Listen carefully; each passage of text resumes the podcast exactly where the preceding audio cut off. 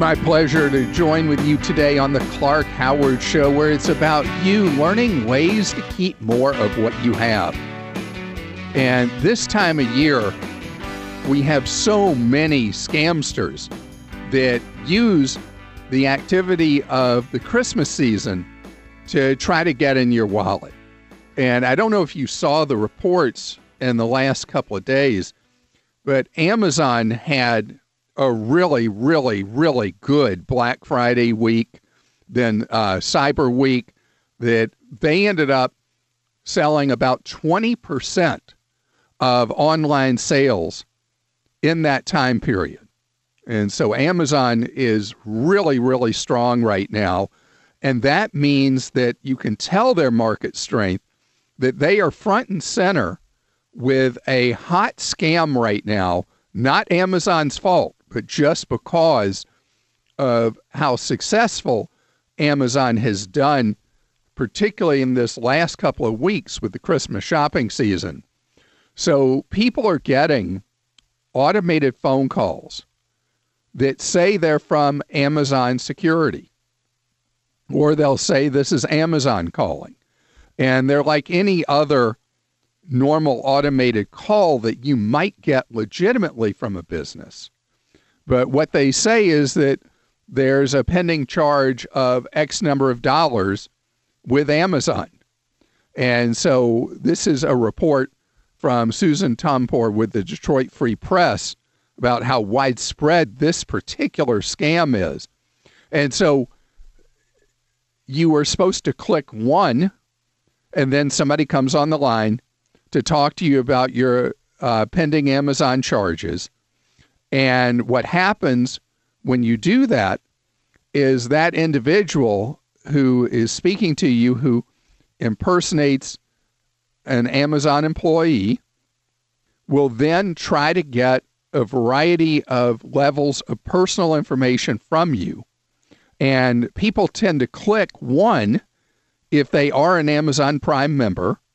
And then before they know it, they get tricked into revealing potentially account information. And if they do, then the uh, individual with the fake call will then, within minutes, the criminal ring they're part of, do a bunch of purchases under your Amazon Prime account. They may also try to get things out of you like your credit card number and things like that. Verifying, say, we have to verify your credit card number or other personal details, including bank account information.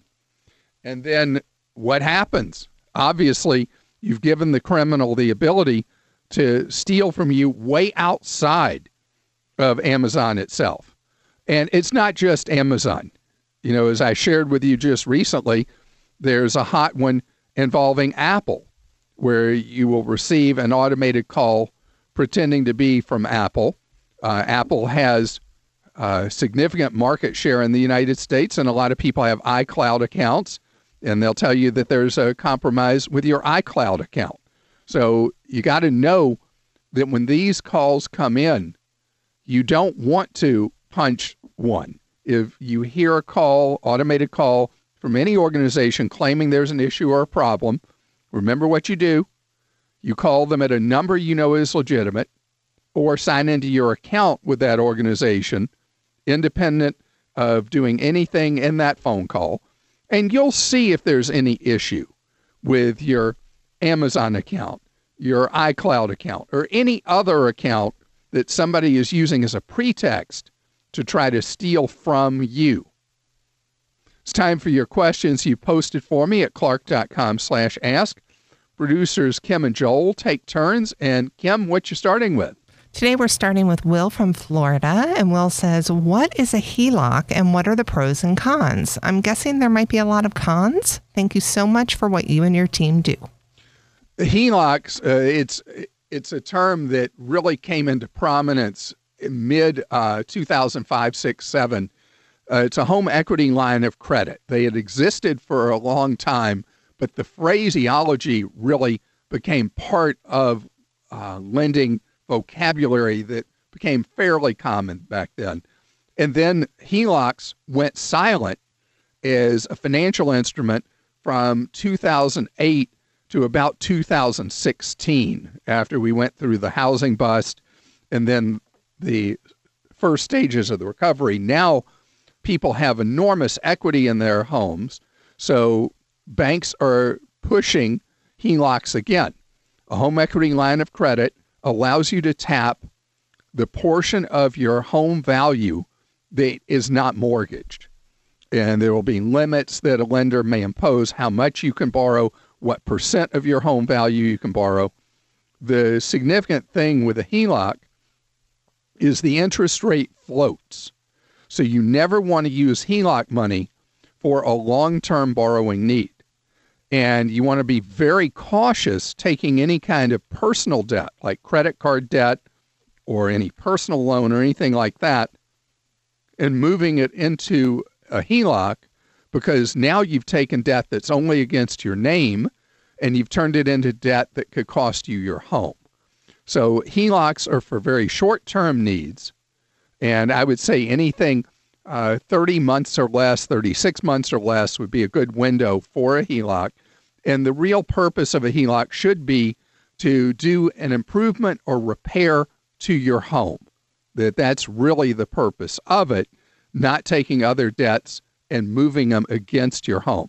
There are rare circumstances when someone will ask me a question about if they should do a HELOC, and I will go through all the reasons why not to, and then kind of give them a yellow caution light in their situation. But as a general rule, be careful using this loan product. Joel? Clark Chad in Minnesota says, I'm surprised with how much you love Google that you did not reference Google's Project Sunroof during an episode last week about solar installation. Google's Project Sunroof allows the user to type in their address and see upfront costs, payback period, and savings for their area. By the way, I love your show. Thanks for all that you have given back to your fans. Thank you very much. And that was just, um, you know, after I answered the question about solar, I did feel like I didn't do my job. And so you've done it for me. And Project Sunroof is really a brilliant thing because you can put in an address, and most addresses in the country will work, and it will tell you whether or not solar is applicable for your home or not. And Joel, what did you find out when you put in your home address? Google told me that my house might not ever pay back if I put in solar. Right. So it, it's something that is kind of a shot in the dark most of the time because the solar installation companies are pretty much always going to tell you it's going to be great and how quick it'll pay back. So Google's tool will tell you pretty clearly. And I can tell you in general terms, there are certain areas of the country where the payback from solar, forgetting any state subsidies that might be available, and of course the federal subsidies, that solar will generally have a very good payback. Uh, Florida, as you'd expect, is the sunshine state, but even more, New Mexico, Arizona, a lot of Texas, Southern California, uh, parts of Utah, you're going to have, in Colorado, you're going to have a very, very good payback because of the amount of sunshine that is available to you. But if you go to Project Sunroof's website for uh, most addresses in the U.S., which is google.com slash get slash sunroof. I'll repeat that one more time google.com slash get slash sunroof. You'll be able to see if your home is one that will have a really positive, great payback putting in solar. Kim? Rod in Nevada says, My daughter is 20 years old and she's in between cars.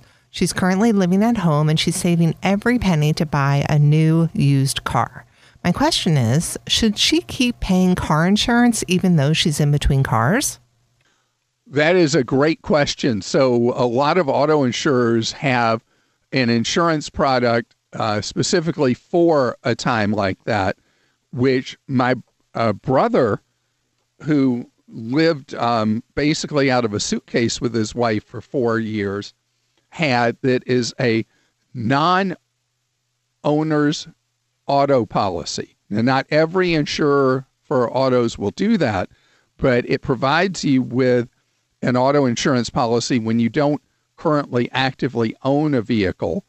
And then once she gets her new vehicle, then she moves from a, a non owner policy, obviously, to a traditional owned one. Um, if she's not driving at all right now, uh, then maybe she doesn't even need that. And that's where the insurance company she has can advise her on what their requirements are. If she were to let the policy go dormant for now, would there be a problem for her adding it back once she did have a new vehicle, a new to her used vehicle? Joel? Clark Vinny in Ohio says, uh, Clark, you've mentioned that you want to donate your body to science after you die. But how would one go about arranging this? Do you simply mention it in your will, or do you have to establish some paperwork with a, a medical lab that would accept your body? And is it free, or does it cost money? So it depends on if it's free or not. Usually, it is as an incentive to get you to donate. And the place that's easiest to donate is with a university uh, based medical system.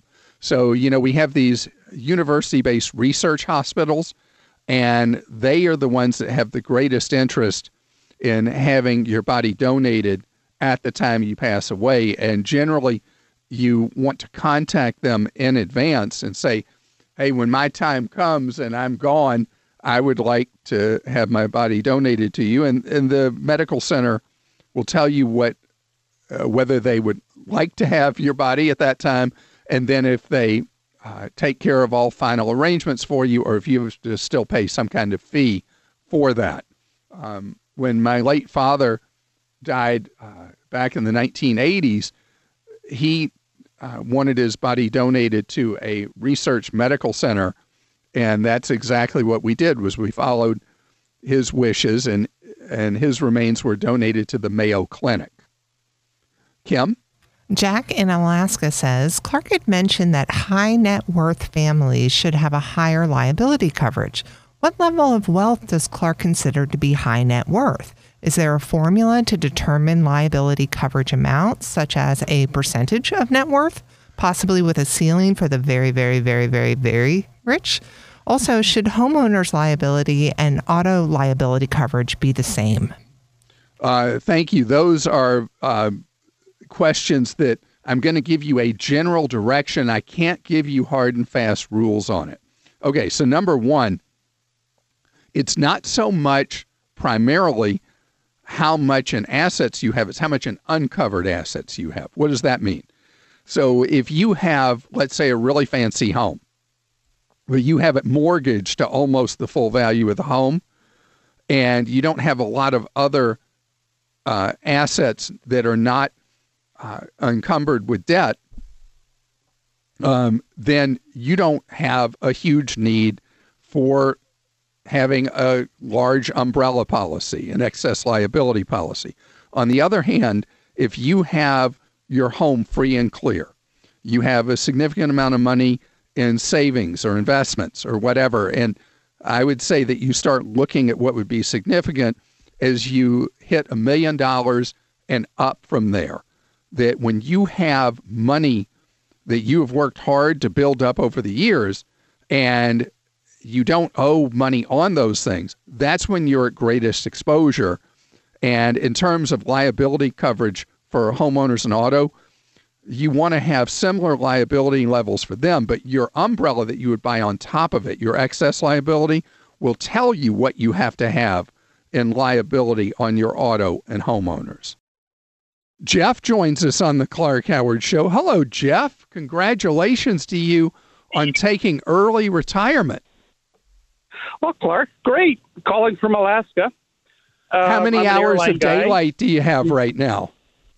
Well, we actually have 18 hours of moonlight. We had a full moon last night, so wow, it's not dark up here. Okay. so, well, anyway, I uh, took an early out retirement package from the airline and of course, they gave me a whole bunch of money, cashing out vacation pay and, and all that sort. This is my highest income year, fortunately.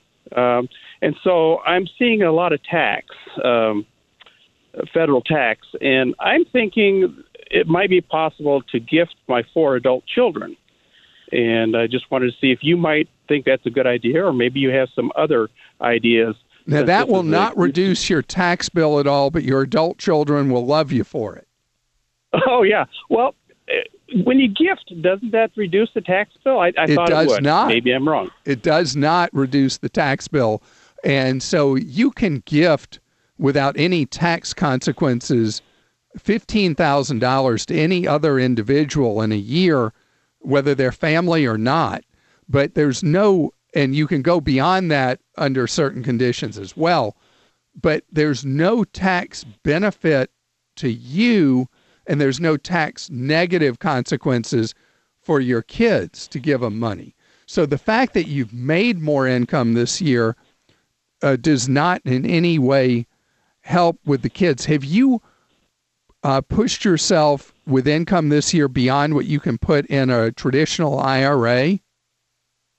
Yeah, all all that stuff has been filled up to the max uh, Okay. this year. So this is one of those times it's a lucky event that you got pushed into having to pay a ton of tax because you had to make a lot of money to be pushed into a point where you pay a lot of tax. And yes, that's true. you just pay that bill and if later on you feel really generous or even this year as long as you've accounted for what you're going to have to pay in tax you want to give money to your adult kids because you're so set financially go for it but in terms of a tax angle there's not one for that and i hope that you really really enjoy your life and your six hours, by my calculation, based on what you said, six hours of daylight. I mean, I whine about 10 hours of daylight. Six? Whoa, that would be hard for me. It's my pleasure to welcome you here to the Clark Howard Show, where it's about you learning ways to save more and spend less. And don't let anyone ever rip you off. Our websites are clark.com and clarkdeals.com. And our Clark Deals team is doing the best we can to make sure you know what deals are available. And here we are, December 7th, Pearl Harbor Day. We're really, really close to Christmas time. And this year, it's much harder than a normal year to get deals these last two weeks before Christmas. But we're working at it trying to help you find those last minute deals. As uh, I mentioned, it is Pearl Harbor Day, and it is a day of great significance in U.S. history. And it gives me another opportunity to point out how grateful I am to the men and women of the U.S. military who put their lives on the line for our freedom. And we saw in World War II that kicked off for us Pearl Harbor Day, how important that sacrifice is to preserve our freedom. So, people with federal student loans really got special, special attention from the U.S. Congress in this year of coronavirus. People with federal student loans were eligible in uh, with almost all federal student loans were eligible for a payment holiday that has gone on most of this year and ends December 31st. At least it was going to end December 31st. And under that payment holiday, people who are in uh, loan forgiveness programs, the months of non payments counted towards that. Interest has not accrued on these federal student loans. And we've been talking about what you are going to face with federal student loans come January 1st. Well, now there's one more month that has been added to the end of January.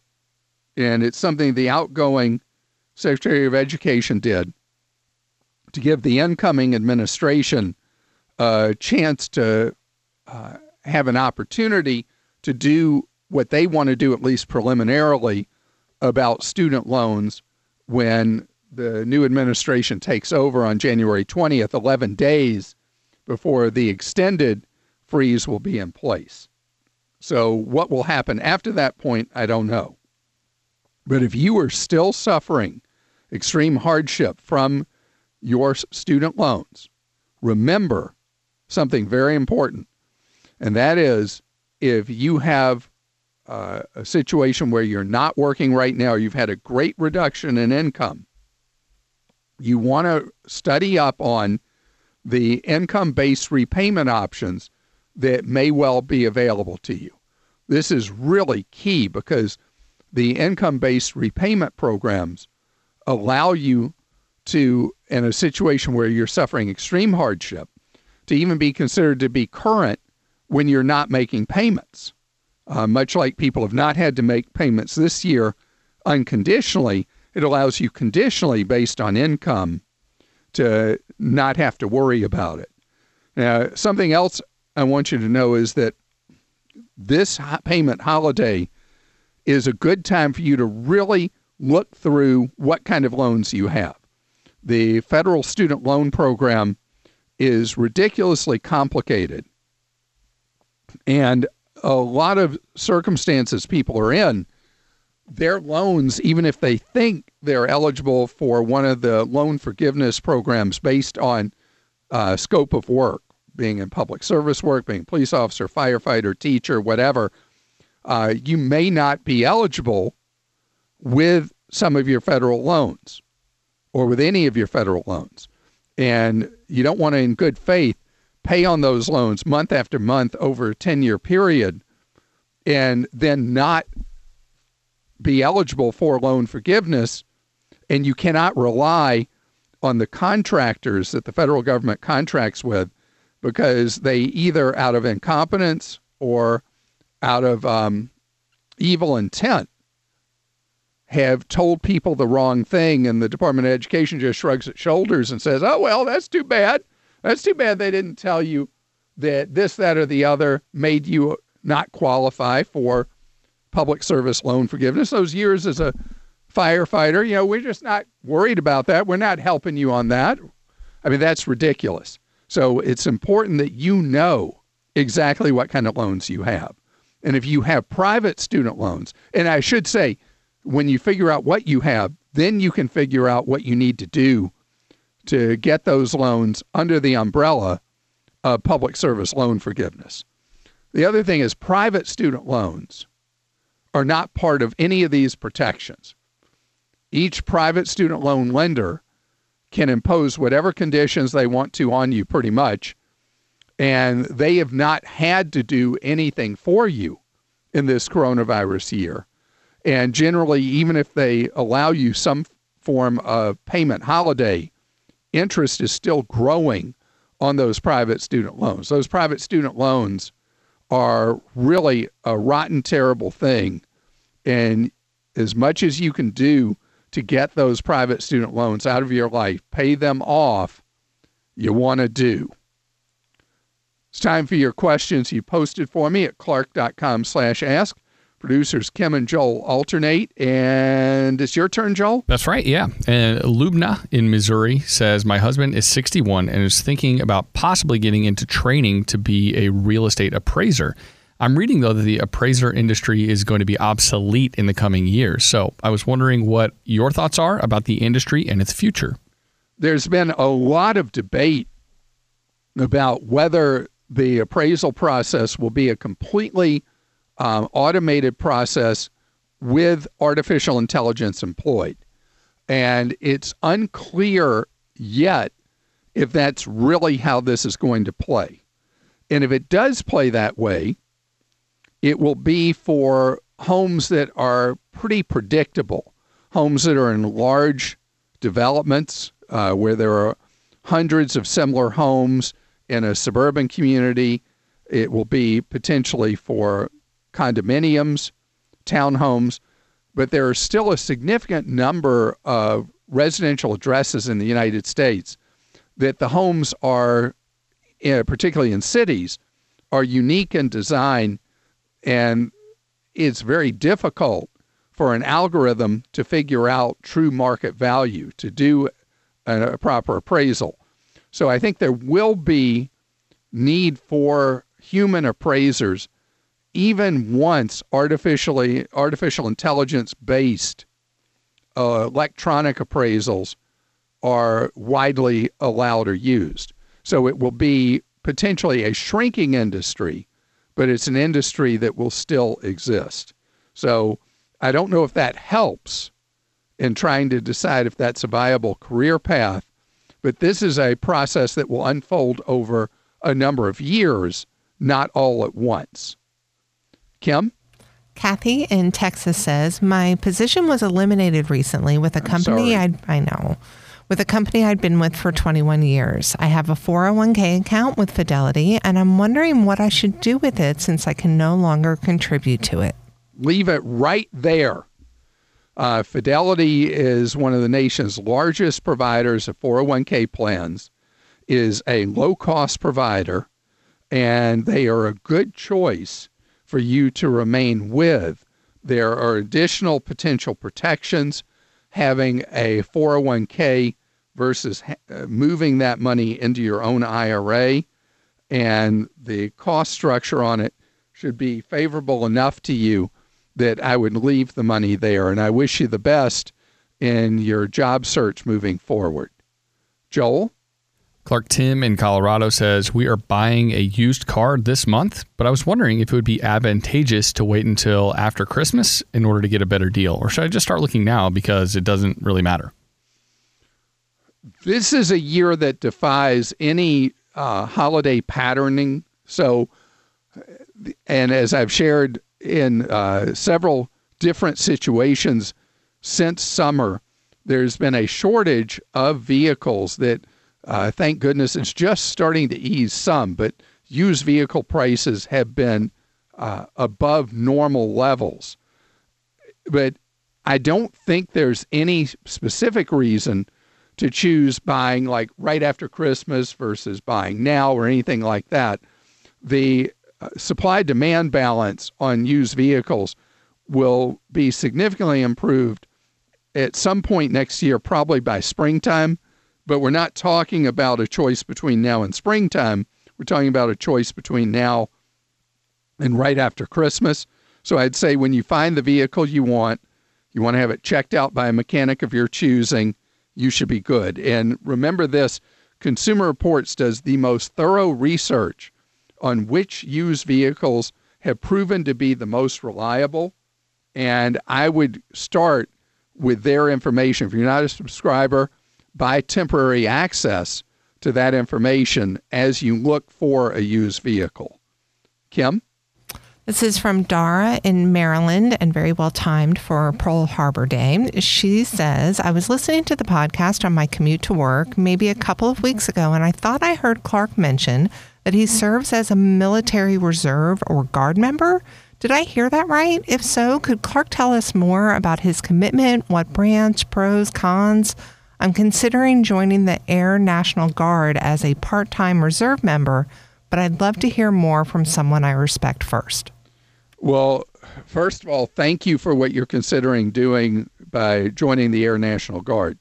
So I am in, uh, well, I should go back. 19 years ago, after the terrorist attacks, uh, September 11, 01, I was looking for a way to serve. And at that point, I was too old to be a suitable candidate for the National Guard.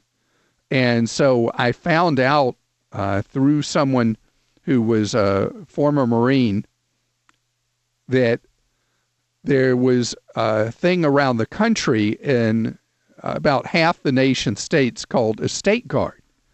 So the state guard works in concert with the National Guard. In fact, uh, when I'm on drill, our office is embedded inside the National Guard office that I'm part of a unit of. I'm in um, the public affairs office, which is where you'd put me, right? And so I have served in my state guard for all these years, and you can learn information about whether or not there is a state guard in your state if you later decide not to join the uh, Air Guard. So the difference with a state guard is it's all volunteer. Some states you have to have prior military service, others you can enlist and go through an initial enlistment training, kind of like boot camp light, if you are coming in as someone who's just been a civilian versus having prior military. And you go to drill once a month annual training once a year, and you're called up on missions as needed. Uh, our state guard uh, was on duty for 140 some odd straight days involved with coronavirus relief, being involved in cleaning nursing homes and assisted living facilities, being part of running testing centers, and being part of uh, hybrid government private food donation systems or food bank pickup points. And so it's something that I've been proud to serve for these 19 years. Um, I mean, I'm in my uh, soon to be in my 20th year of service, and you can learn more about it if you go to clark.com. We have a thing about serving in a state guard. But if you um, if you want to go in the air guard, that would be fantastic. And serving in the U.S. military in whatever capacity you can is core and key to preserving and protecting our freedom. This episode is brought to you by Progressive Insurance. Hey, listeners, whether you love true crime or comedies, celebrity interviews, news, or even motivational speakers, you call the shots on what's in your podcast queue, right? And guess what? Now you can call the shots on your auto insurance too. Enter the Name Your Price tool from Progressive. The Name Your Price tool puts you in charge of your auto insurance by working just the way it sounds. You tell Progressive how much you want to pay for car insurance. Then they'll show you a variety of coverages that fit within your budget, giving you options. Now, that's something you'll want to press play on. It's easy to start a quote, and you'll be able to choose the best option for you fast. It's just one of the many ways you can save with Progressive Insurance. Quote today at progressive.com to try the Name Your Price tool for yourself and join over 28 million drivers who trust Progressive. Progressive Casualty Insurance Company and Affiliates. Price and coverage match limited by state law. Stephen is with us on the Clark Howard Show. How are you, Stephen? I'm well, Clark. Thank you. I'm an avid listener, and uh, it's it's a it's a pleasure to talk to you. I must say that right off the front. Well, you were kind to say that, and uh, I appreciate that you enjoy what we do, and I understand that you are finding that you have less money each month than you'd like to have because of what adult kids are costing or near adult kids. Yeah, that doesn't include the refrigerator bill. But uh, so I'm, I'm married, and I've got a two adult uh, boys, uh, 21 and 18. And uh, my employer pays my health insurance, but adding my family on costs me over $1,200 a month. Uh, and so I was just hoping there's uh, thinking about there's some other possible way that I should think about insuring them, um, other than just having twelve hundred bucks a month come out of my paycheck. Sure. Um, is you know I was thinking about even insuring them separately and paying it still, or I don't know. I just thought I'd, you'd have some good options maybe. I mean, that's a lot of money. That's uh, almost fifteen grand a year you're paying in health premiums. With you 100% covered, but then your wife and the two boys are covered by the plan. So, what does it cost if you drop the two boys from the plan and just insure you and your wife? It's about a six hundred dollars, about half of that. So it's six. So we're talking six hundred a month, three hundred a boy to insure them, and so thirty six hundred a year. I know that per per son. I know this is weird, but you're probably better off taking that hit and continuing to do 1200 a month instead of 600 a month because you could go shop on the healthcare exchange for each of them. I don't know if you're familiar with that, healthcare.gov. Uh-huh. I've heard of it, but I haven't really so looked around So you can it. go there for each of your kids, and they're your dependents still, right? You provide Correct. more than half of their support. Correct.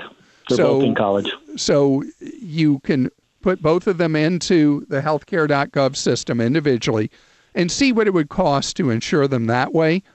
And I think you're going to find that it's cheaper for you to include them as expensive as it is on your health plan versus not.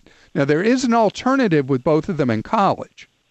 They may be able to buy a health plan from their college that you pay by semester for those plans, and they will almost certainly be cheaper, but the coverage will not be nearly as thorough as what you have in your employer based health coverage.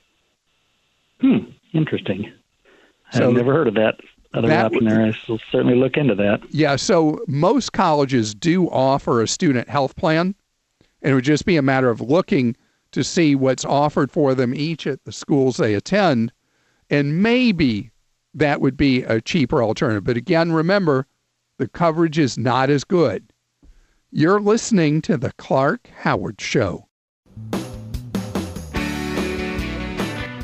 Thanks for joining us today. The Clark Howard Show is produced by Kim Drobes, Joel Larsgaard, Deborah Reese, and Jim Ayers. And remember, 24 hours a day, we're there to serve you at clark.com and clarkdeals.com.